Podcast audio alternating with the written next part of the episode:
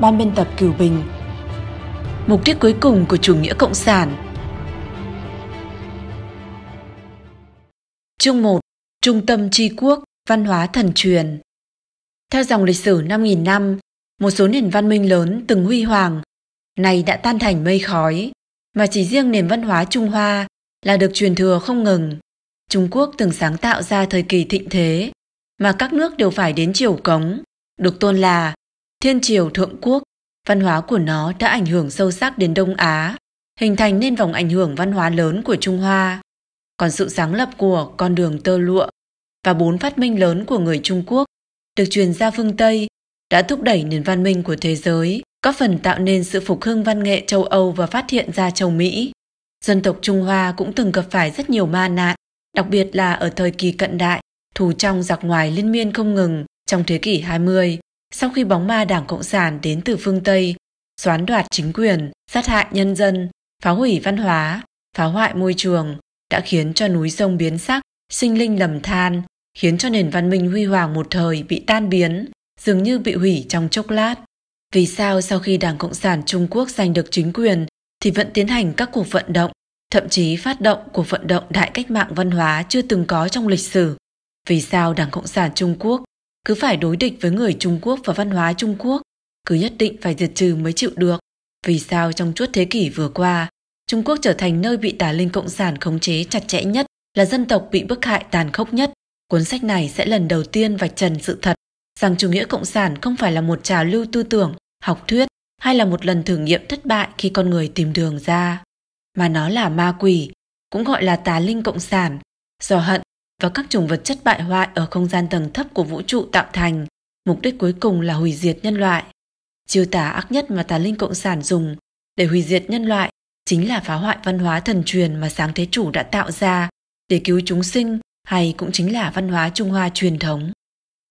1. Trung tâm tri quốc 4.000 năm trước, trận đại hồng thủy ngập trời xuất hiện trên toàn cầu, khiến cho nền văn minh của nhân loại lần đó ở vào trạng thái gần như hoàn toàn bị hủy diệt. Trong ký ức của các dân tộc liên quan đến trận đại hồng thủy này, thì hầu như đều chỉ có cực kỳ ít người còn sống sót để sinh sôi nảy nở ra nhân loại một lần mới. Trong lịch sử Trung Quốc,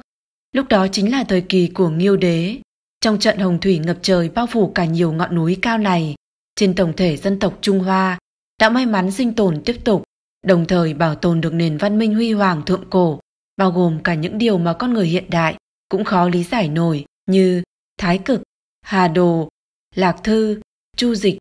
bát quái, vân vân. Theo ghi chép, thì khi Nghiêu Đế tế trời, thần đã hiển thần tích và dạy cho Nghiêu Đế rằng họa nước sẽ vô cùng nguy hại, hãy lo cứu mệnh bách tính. Trích cổ kim lạc lục, từ đó mà bắt đầu thần tích đại vũ trị thủy. Thời đại của các vua Nghiêu, Thuấn, Vũ là thời kỳ mà dân tộc Trung Hoa bắt đầu khôi phục kể từ sau trận hồng thủy có tính hủy diệt kia. Đại vũ trị lý Sơn Hà, khai sáng hoàn cảnh sinh tồn mới cho dân tộc Trung Hoa cho đến tận ngày nay. Đây là một chiếu cố đặc biệt mà thần ban cho dân tộc Trung Hoa. Nếu không có sự bảo hộ của thần, thì dân tộc Trung Hoa cũng sẽ giống như các dân tộc khác trên thế giới, không thoát được tai họa hồng thủy trên phạm vi toàn cầu ấy. Trong rất nhiều các dân tộc, thần đã có ý đặc biệt khi lựa chọn dân tộc Trung Hoa để truyền lại văn hóa thần truyền, cũng gọi là văn hóa nửa thần. Đây đương nhiên cũng nhất định là chuẩn bị cho những an bài lớn hơn sau này. Các triều đại khác nhau Trung Quốc có lãnh thổ khác nhau. Nói một cách thực chất, Trung Quốc không phải là khái niệm vị trí địa lý, mà ý là trung tâm tri quốc, đất nước trung tâm. Điều này xuất phát từ an bài ưu ái của thần đối với địa vị, đặc điểm, kết cấu và nhân tố cấu thành của văn hóa Trung Hoa. Trung Hoa đại địa độc nhất vô nhị là trung tâm tri quốc mà thần lựa chọn. Pháp cứu độ thế nhân vào thời mạt thế sẽ được truyền ra ở đây. Do vậy, tất cả mọi thứ của Trung Quốc, từ hoàn cảnh tự nhiên trên bề mặt, phân bố nhân khẩu, cho đến quá trình phát triển lịch sử ở tầng sâu, quá trình đặt định văn hóa, cho đến các loại tôn giáo và các pháp môn tu luyện, vân vân, đều đến từ những ăn bài có trật tự và hệ thống của thần. Trong dòng chảy dài của lịch sử Trung Hoa, sáng thế chủ truyền sinh trở thành các thánh vương, văn nhân, tăng nhân, đạo sĩ, các tôn sư trong võ lâm, mưu thần, lương tướng, dẫn dắt những sinh mệnh có lai lịch bất phàm, sáng tạo ra hoàn cảnh sinh tồn, quy phạm tiêu chuẩn đạo đức, nội hàm tư tưởng phong phú, đặt định văn hóa chính thống, kiến lập thể chế luật pháp cho con dân ở Thần Châu. Nhờ vậy mà có Trung Quốc với mỗi triều thiên tử là một triều dân chúng, một triều văn hóa,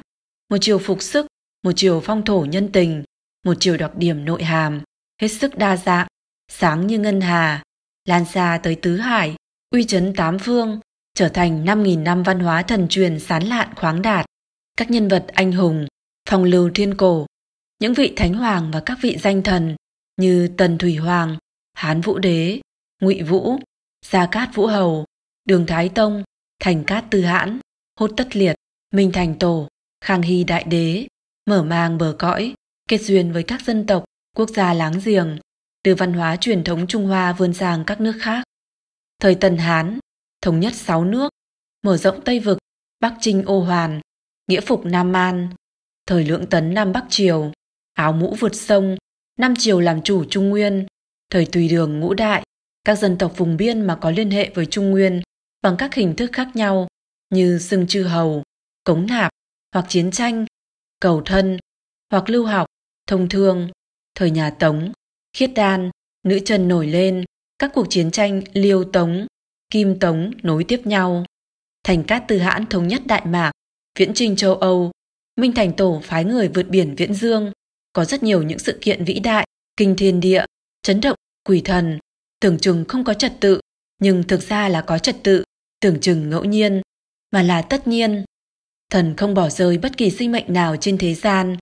an bài một cách có trật tự cho văn hóa truyền thống Trung Hoa, được truyền xuất ra thế giới, để đặt nền móng cho giá trị phổ quát nên có, cho người dân toàn thế giới. Trên đại vũ đài Thần Châu, người này xuống đài người kia lên đài, các diễn viên diễn đến mức hoàn toàn quên mình. Người xem kịch xem một cách say mê, cốt truyện và nội hàm thâm sâu của vở kịch lớn nghìn năm ấy đã dung nhập vào trong huyết mạch của người dân Thần Châu từ lúc nào không biết và còn được ghi chép lại không ngừng một cách đáng tin cậy trong suốt 5.000 năm để lưu lại cho hậu thế, giữ cho đạo đức ổn định ở một mức độ tương đối tốt. 2. Văn hóa thần truyền Văn hóa truyền thống Trung Hoa là có liên hệ với trời. Trong truyền thống Trung Hoa, thiên không chỉ là bầu trời tự nhiên mà con người có thể lý giải được. Thiên là có sinh mệnh, vạn vật trong trời đất được gọi là tạo hóa, có nghĩa là được sáng tạo và dưỡng dục, mà người sáng tạo và dưỡng dục là vị chủ của vũ trụ thiên địa, là thiên đế, hạo thiên thượng đế, dân gian gọi là ông trời, là vị thần trí cao vô thượng. Người Trung Quốc gọi gia viên của mình là thần châu, họ gọi hoàng đế là thiên tử. Sự trở về của con người là thông qua việc thăng hoa đạo đức mà trở về thiên quốc của thần. Ý chí của thần gọi là thiên ý, vạn vật trong trời đất tuân theo thiên ý mà hành, gọi là thiên đạo. Thiên ý thông qua thiên tượng mà hiển hiện. Trong văn hóa Trung Hoa, thiên đế thông qua việc giáng tai họa để khiển trách những người rời xa thiên ý, cấp điểm lành cho những người đức độ thuận theo thiên ý. Thượng thiên còn an bài cho các bậc thánh hoàng và tiên hiền hạ thế, giao hóa cho dân chúng, để con người hiểu được thiên tượng, đọc hiểu thiên ý. Trong kinh dịch, hệ tử thượng viết, thiên thủy tượng, kiến cát hung, thánh nhân tượng chi, hà xuất đồ, lạc xuất thư, thánh nhân tắc chi. Nói một cách thông tục thì nghĩa là thánh nhân tuân theo thiên mệnh và biểu thị cho con người thấy được thiên tượng, thiên văn, trở thành tư tưởng, tín ngưỡng, hành vi của con người,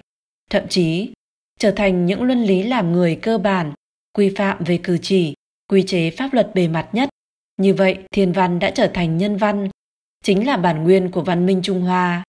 Những thánh giả diễn dịch văn minh Trung Hoa, giáo hóa vạn dân ấy, hoặc là thần, hoặc là bán thần. Như chữ thánh biểu thị, họ là trên hiển thiên mệnh, dưới khai sáng nhân văn như bàn cổ, nữ oa, phục hy, thần nông, vân vân, cho đến những thánh vương dùng thân người để hành thần sự như hoàng đế, nghiêu, thuấn, vũ. Theo sách cổ ghi lại, hiền viên hoàng đế, người được người Trung Quốc suy tôn là nhân văn sư tổ, ông tổ đầu tiên của nền văn minh. Sau khi hoàn thành việc giáo hóa nhân dân, thì đắc đạo bay lên, trở về thiên đình, từ đó lưu lại cho con người văn hóa tu luyện trở về với thần. Hậu nhân đem trồn mũ áo của hàng đế trước lúc phi thăng ở Kiều Sơn, xây thành lăng tẩm, cung phụng cho đến ngày nay. Từ đó cho đến nay trong các hoàng triều, thần không ngừng hạ thế chuyển sinh thành các thánh hoàng tiên vương của dân tộc Hoa Hạ trong những năm tháng lâu dài, từng bước mà kiến lập và làm phong phú thể hệ văn minh của văn hóa thần truyền Trung Hoa. Văn hóa Trung Hoa có nguồn gốc từ trí huệ của thần, nội hàm bác đại tinh thâm, chứa rất nhiều thiên cơ và thần tích. 3. Bố cục nghìn năm Sau Đại Hồng Thủy, Nghiêu, Thuấn, Vũ, ba vị thánh vương đến thế gian để kế thừa nền văn hóa cũ và phát triển văn hóa mới, quy chính trật tự vận hành của bốn mùa trong trời đất, cải tạo thủy thổ, điều hòa âm dương, diệt trừ yêu ma, khai sáng hoàn cảnh sinh sống cho con người, dựa vào đại đức để trị vì thiên hạ, lấy đạo đức làm hạch tâm, kiến lập một thể hệ văn hóa thiên nhân hợp nhất, cùng nhau hoàn thành quá trình kiến lập nên Đại Vũ Đài Thần Châu. Hai triều đại, hạ, thương, là thời kỳ người và thần đồng tại, có rất nhiều thần tiên, chân nhân và người ở cùng một chỗ, truyền cấp cho người ta các loại văn hóa, kỹ nghệ, thành tựu, quy phạm đạo đức và nội hàm tư tưởng. Từ Tây Chu đến Đại Tần, 800 năm đổi thay, ngũ bá lần lượt nổi lên, thất hùng tranh cường, Đại Tần Thủy Hoàng đế, thuận thiên thời, đắc địa lợi, hợp nhân hòa, nhất thống Giang Sơn, kiến lập nên hoàng triều truyền thống đầu tiên của Trung Hoa. Hán Vũ Đế Nam Trinh Bắc Chiến, mở mang bờ cõi, Đại Hán Hùng Phong, quét sạch Tây Vực. Về chế độ và kế hoạch đối nội thì đã đặt định cơ sở mấy nghìn năm của văn hóa dân tộc Hán. Về mặt đối ngoại thì đả thông Tây Vực, mang văn hóa Trung Hoa đến với toàn bộ lục địa Âu Á. Từ đó cho đến triều đại nhà Thanh thì trong hàng nghìn năm, Trung Quốc vẫn luôn kế thừa mô hình và thể chế hoàng triều được chế định từ thời Tần Hán. Thái Tông Hoàng đế Lý Thế Dân của nhà Đại Đường dựa vào cơ trí và thần vũ chưa từng có trên thế gian để bình định phản loạn, định Trung Nguyên, thống nhất thiên hạ. Ông đã đưa văn hóa Trung Hoa 5.000 năm lên đến cực thịnh. Vương triều Đại Đường thống nhất thiên hạ, uy chấn khắp nơi, bác đại như biển lớn chứa được trăm sông, khí độ rộng lớn tự tin, huy hoàng, cường thịnh không gì sánh được, rực rỡ cổ kim. Vào thế kỷ 13, vị vua kiệt xuất của Mông Nguyên là Thành Cát Tư Hãn, cùng với gia tộc Hoàng Kim của mình, đã đả thông Tây Vực, quét sạch cả lục địa Âu Á, đặt định ra bố cục của châu Âu, đưa văn minh của Hoa Hạ đến tất cả những nơi mình đi qua. Sau đó thì châu Âu đã có nền văn nghệ phục hưng mấy trăm năm, đưa văn minh của thế giới phương Tây đột phá mãnh liệt. Thế tổ Đại Nguyên hốt tất liệt, đã chủ đạo vở kịch lớn Thiên Triều Đại Nguyên, làm chủ Trung Nguyên, lãnh thổ Đại Nguyên rộng lớn vượt xa Hán Đường, và còn liên kết đại vũ đài thế giới, trải đường cho bố cục trình thể của toàn thế giới. Các minh quân thánh chủ như Minh Thành Tổ, Khang Hy của Đại Thanh, vân vân, lòng đầy nhân đức, văn võ song toàn, khiến cho ngoại bang phải phục tùng, vượt biển đi xa, chinh phục Mông Cổ, Nga, thống nhất hoàn vũ, văn hóa Trung Hoa rộng lớn huy hoàng, ảnh hưởng đến toàn cầu. Những minh quân thánh chủ của các hoàng triều Trung Hoa này đã khai sáng lịch sử, đặt nền bóng trải đường, xoay chuyển càn khôn, khiến cho văn hóa truyền thống Trung Hoa kéo dài không ngừng, đem lại huy hoàng cho Trung Quốc và thậm chí là cả thế giới. Dưới sự bảo hộ của thần, các thời kỳ các triều đại của Trung Quốc đều đặt định nền móng vào hoàn thiện văn hóa, nội hàm tư tưởng mà thế nhân nên có. 4. Biển dung nạp trăm sông Trên thế giới, tuyệt đại đa số văn hóa của các dân tộc đều được kiến lập dựa trên cơ sở tín ngưỡng tôn giáo chủ yếu của dân tộc đó. Nhưng đa phần các tín đồ tôn giáo đều tuyên bố rằng tín ngưỡng của bản thân mình mới là chân thần duy nhất, tức chỉ có duy nhất mình là thần thật sự, còn các tín ngưỡng khác là mê tín dị đoan. Trong lịch sử Tây phương, chiến tranh tôn giáo liên miên không ngớt, thậm chí có học giả còn cho rằng trên thế giới xảy ra chiến tranh giữa các quốc gia khác nhau, nguyên nhân căn bản đều là từ bất đồng tín ngưỡng mà tạo thành xung đột. Còn ở Trung Quốc, các nhà thờ, miếu mạo của các tín ngưỡng khác nhau, cách biệt bởi các con phố, bình an vô sự. Trong lịch sử Trung Quốc, chưa từng phát sinh một cuộc chiến tranh tôn giáo nào quá nghiêm trọng. Hơn nữa, trong lịch sử tiến nhập vào Trung Nguyên, các khu vực như Mông Cổ, dân tộc Mãn cũng được hưởng lợi ích từ văn hóa Trung Hoa truyền thống. Đồng thời, họ cũng đem những tinh hoa trong văn hóa của họ dung nhập vào dân tộc Trung Hoa, trở thành một bộ phận của văn hóa Trung Hoa. Đây chính là tính bao dung cự đại của văn hóa Trung Quốc. Thần trong vũ trụ này gồm có Phật, gồm có đạo, và còn có thần với các hình thức khác nữa. Do đó trong văn hóa Trung Quốc, khái niệm Phật đạo thần cũng như làm thế nào để tu luyện cũng không ngừng được đặt định, đồng thời đặt định ra luân lý đạo đức, các chủng giá trị quan phổ quát như đạo, đức, nhân, nghĩa, lễ, trí, tín, vân vân. Trong văn hóa của các dân tộc đều ghi chép lại rằng sáng thế chủ nhất định sẽ tới vào thời mạt kiếp để cứu độ hết thảy con người thế gian. Nếu như đúng là như vậy, thì cũng dễ lý giải việc sáng thế chủ chọn lựa hải nạp bách xuyên, hữu dung nãi đại, biển dung nạp trăm sông, bao dung nên to lớn của văn hóa Trung Hoa, để tại nơi đây mà truyền pháp cứu người vào lúc cuối cùng, cứu độ hết thảy các dân tộc, hết thảy những người có tín ngưỡng. Một mặt, việc trải thảm trong văn hóa như vậy cho phép con người thế gian với nguồn gốc sinh mệnh khác nhau, văn hóa tín ngưỡng khác nhau đều có khả năng lý giải các nhân tố của thiên pháp, cứu người vào lúc tối hậu. Mặt khác, thiên pháp tối hậu truyền trong nền văn hóa theo cách này sẽ dễ được những người có chấp trước vào các tôn giáo khác nhau của bản thân tiếp thụ. Đương nhiên, từ một góc độ khác mà nói, văn hóa có tính bao dung cự đại, phong phú bác đại tinh thâm như vậy, cũng nhất định là do sáng thế chủ từ nghìn xưa đã an bài chu toàn một cách có hệ thống, tích lũy từng bước từng bước một, phát triển và truyền thừa cho đến ngày nay. Tất cả là vì thời mạt kiếp này mà cứu độ hết thảy con người thế gian. 5. Bất diệt qua các kiếp nạn Văn hóa truyền thống Trung Hoa được thần bảo hộ. Trải qua mấy nghìn năm mà không hề bị suy vong, liên tục truyền thừa đến khoảng giữa thế kỷ 19. Văn minh phương Tây cậy vào ưu thế kỹ thuật mà cuộc cách mạng công nghiệp tạo nên, tấn công vũ trang, tạo ra biến đổi cục diện nghìn năm chưa từng có.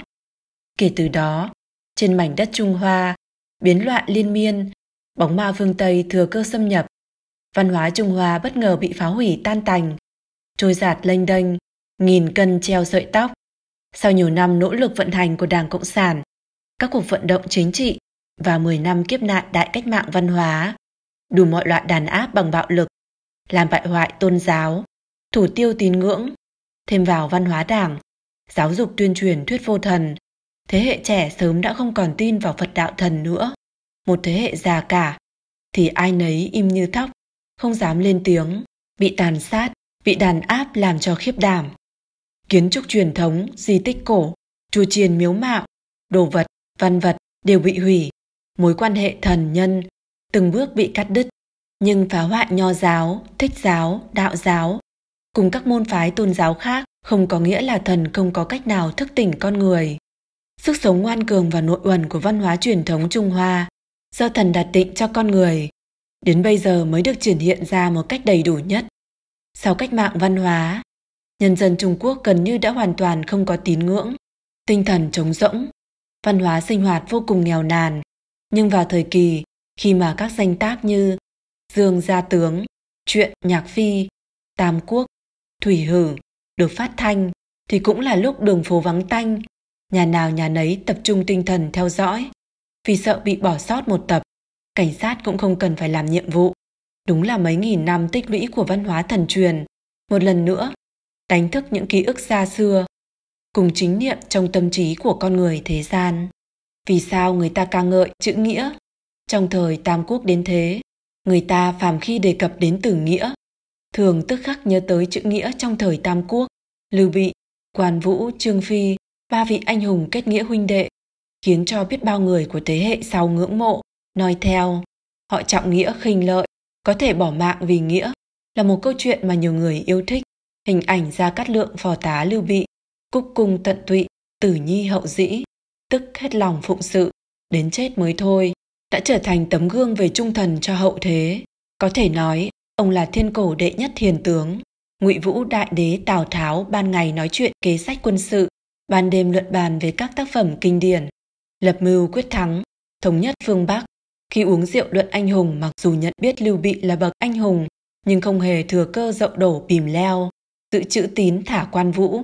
dựa vào cái nghĩa quân thần mà quy phục được tứ hải. Chữ nghĩa mà Tam Quốc diễn trong cả trăm năm đã viết nên một trang sử đậm bản sắc cho toàn bộ văn hóa truyền thống 5.000 năm của Hoa Hạ, quy phạm đạo đức, phẩm hành cho thế nhân. Vì sao người ta lại cảm động với lòng trung thành của Dương Lục Lang, Nhạc Phi như vậy? Lục Lang của Bắc Tống uy chấn tam quan, nữ tướng dông môn sát địch báo quốc,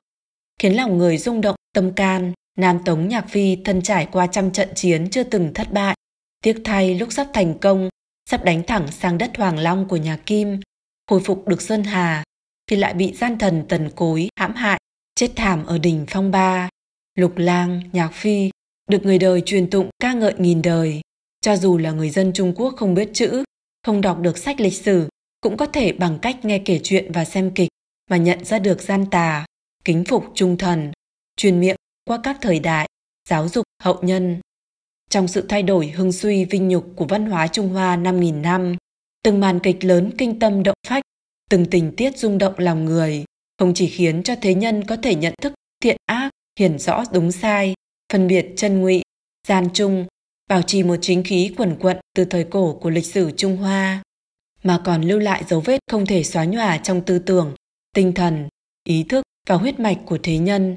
Cho dù chính quyền Đảng Cộng sản Trung Quốc có đàn áp, lừa đảo thế nào cũng không thể dập tắt sức sống trong lòng người dân. Lời kết 7 tỷ người trên thế giới, không phải ai cũng có tôn giáo, không phải ai cũng tin thần. Sáng thế chủ không muốn bỏ rơi bất kỳ ai, nhưng thế nhân lại cần phải đạt được một tiêu chuẩn đạo đức nhất định mới xứng đáng làm người. Đây cũng chính là lý do vì mà rất nhiều thần trong các tôn giáo trên thế giới vẫn luôn cảnh cáo con người cần phải giữ vững tiêu chuẩn đạo đức, chờ đợi thần quay lại. Khi mà đạo đức của con người trượt dốc tới mức đang ở bên bờ sụp đổ, tức là đã đến lúc mà tai họa sẽ từ trên trời giáng xuống. Mà lúc này, chỉ có thần mới có thể đưa ra bàn tay cự đại làm chủ thiên địa, xoay chuyển càn khôn, cứu vãn người tốt ra khỏi những nguy nan cuối cùng. Những nội hàm văn hóa và cơ sở đạo đức mà thần đặt định cho con người chính là đang trải con đường hồi sinh cho con người, là phương pháp duy nhất giúp con người có thể hiểu được thiên cơ mà thần khai thị vào lúc thời khắc nguy nan nhất, từ đó được cứu. Mà kẻ phá hoại con đường cứu người này chính là đang hủy diệt nhân loại. Đảng Cộng sản với các cuộc vận động chính trị không ngừng, toan tính mọi cách tuyệt diệt văn hóa Trung Hoa truyền thống, chính là muốn khiến cho con người rơi vào tình huống nguy nan khi đạo đức đã hoàn toàn sụp đổ, lấp mất tất cả đường ra. Khi thế nhân mất đi văn hóa và mất đi phẩm hạnh đạo đức, có được từ sự chỉ đạo giáo hóa của văn hóa, thì con người sẽ không cách nào lý giải được vị thần cứu người và pháp mà thần truyền, cũng sẽ mất đi cơ duyên được cứu độ cuối cùng. Văn hóa truyền thống Trung Hoa chính là văn hóa mà sáng thế chủ đích thân đặt định ở Trung Quốc là để cứu độ chúng sinh vào lúc cuối cùng. Đây chính là để cứu độ chúng sinh vào lúc cuối cùng. Đây chính là mục đích và an bài đặc thù của văn hóa Trung Hoa thần truyền. Ban biên tập Cửu Bình, ngày 18 tháng 11 năm 2017